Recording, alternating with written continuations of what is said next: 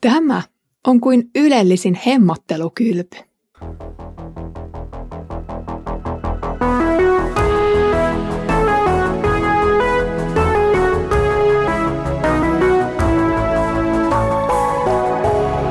Kirjoitusten pauloissa. Lämmin tervehdys Kirjoitusten pauloissa podcastista. Minä olen Iida Halme, Etelä-Saimaan kansanlähetyksen lapsi- ja nuorisotyön tekijä sekä kansanlähetysopiston nuorisotyölinjan linjavastaava. Edellisellä kerralla luimme yhdessä Sakarian kirjasta pätkän, jossa nähtiin kuinka koviksi isien sydämet olivatkaan historian aikana kovettuneet. Tällä kertaa nähdään jotakin tulevien aikojen yltäkylläisestä ihanuudesta. Luen siis Sakarian luvusta kahdeksan, jakeet 1-8. Minulle tuli tämä Herran Sebautin sana. Näin sanoo Herra Sebaut. Minä rakastan palavasti Sionia ja pidän lujasti oman kaupunkini puolta. Näin sanoo Herra. Minä palaan takaisin Sioniin ja asun Jerusalemissa. Silloin Jerusalemin nimenä on uskollinen kaupunki ja Herran Sebautin vuoren nimenä pyhä vuori. Näin sanoo Herra Sebaut. Jälleen tulee aika, jolloin Jerusalemin toreilla – istuu vanhoja miehiä ja naisia. Korkeaan ikään he ovat jo ehtineet, he kulkevat keppitukenaan. Ja Jerusalemin kadut ovat täynnä tyttöjä ja poikia. He leikkivät kaupungin kujilla. Näin sanoo Herra Sebaot. Jos tämä kaikki onkin uskomatonta niiden silmissä, jotka noina päivinä ovat jäljellä tästä kansasta, tarvitseeko sen olla uskomatonta minun silmissäni, kysyy Herra Sebaot. Näin sanoo Herra Sebaot. Vielä minä pelastan oman kansani auringon nousun ja auringon laskun maista. Jerusalemiin minä tuon heidät asumaan. He ovat minun kansani, ja minä olen heidän Jumalansa, uskollinen ja vanhurskas.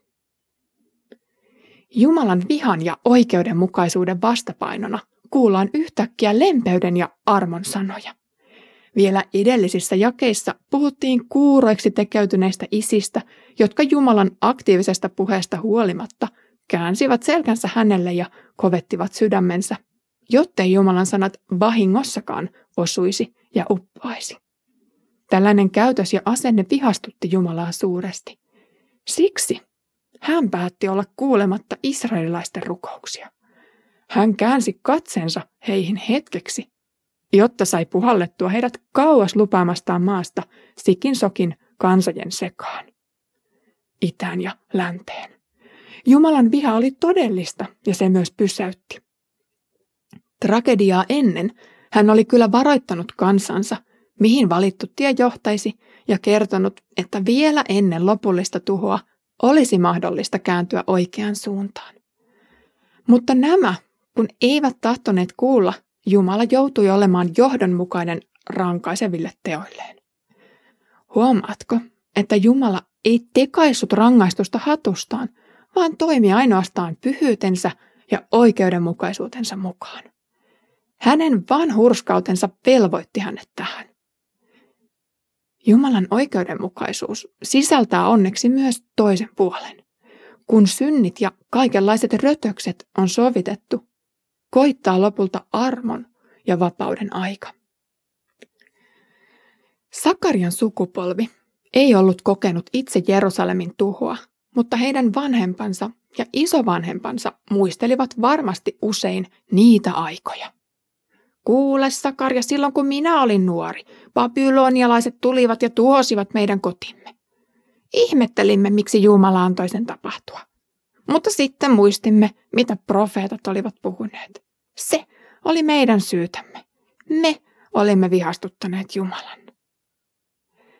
Näiden kokemusten vastakohtana Sakaria eli toisenlaista aikaa. Kontrasti oli suuri. Oli kuin kaikki olisi keritty takaisin kasaan. Silloin kansa vietiin pakkosiirtoon, mutta nyt kansa siirrettiin takaisin kotimaahansa. Silloin kodit poltettiin, mutta nyt ne rakennettiin. Silloin temppeli tuhottiin, mutta nyt temppeli korjattiin. Silloin Jumala oli vihainen, mutta nyt hän oli lempeä. Jerusalemin kadut, torit ja kujat olivat olleet kummallisen hiljaisia pitkän aikaa.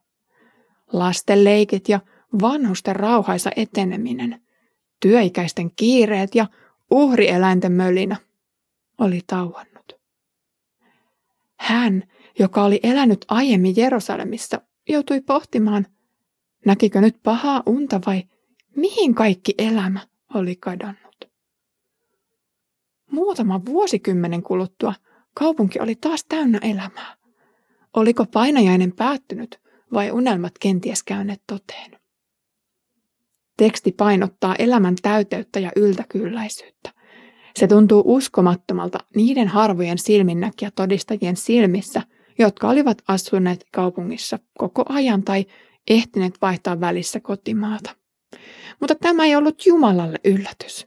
Vaikka hän aiemmin puhkui vihaa, se oli nyt lauhtunut.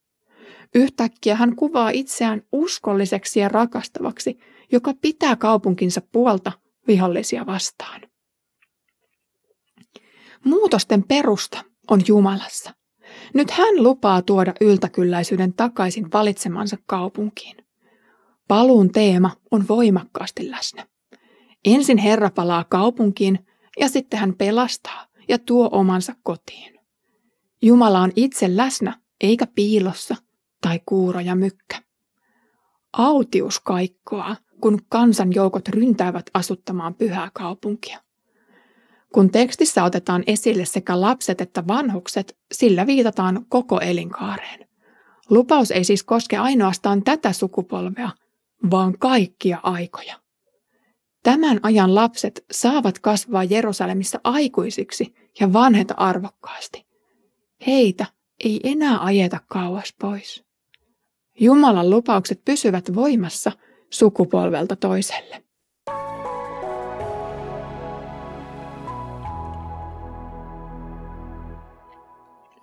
Sakaria puhuu selkeästi omasta aikakaudestaan, jolloin 70 vuotta sitten tapahtunut tuho on vain kamala muisto. Siitä toki näkyi edelleen merkkejä siellä täällä Jerusalemissa ja muissakin kaupungeissa. Yllättyneisyyden keskellä ei kuitenkaan ollut muuta mahdollisuutta kuin elää hetket todeksi ja luottaa tulevaisuuteen. Samalla tästä yltäkylläisyydestä kuultaessa mieleen nousee uusi Jerusalemen, joka sekin pursuaa elämää. Ilmestyskirjan ihana kuvaus uudesta maasta on vetovoimainen, joskin etäinen. Voiko Jumalan taivaaseen todella uskoa? Onko se oikeasti totta vai pelkkää heikkojen utopiaa? Taivaasta ei ole mitään muuta todistetta kuin Jumalan omat samat raamatussa. Voiko niihin luottaa? Raamattu on täynnä lupauksia, joista osa on jo toteutunut, osa on vasta odotuksen asteella.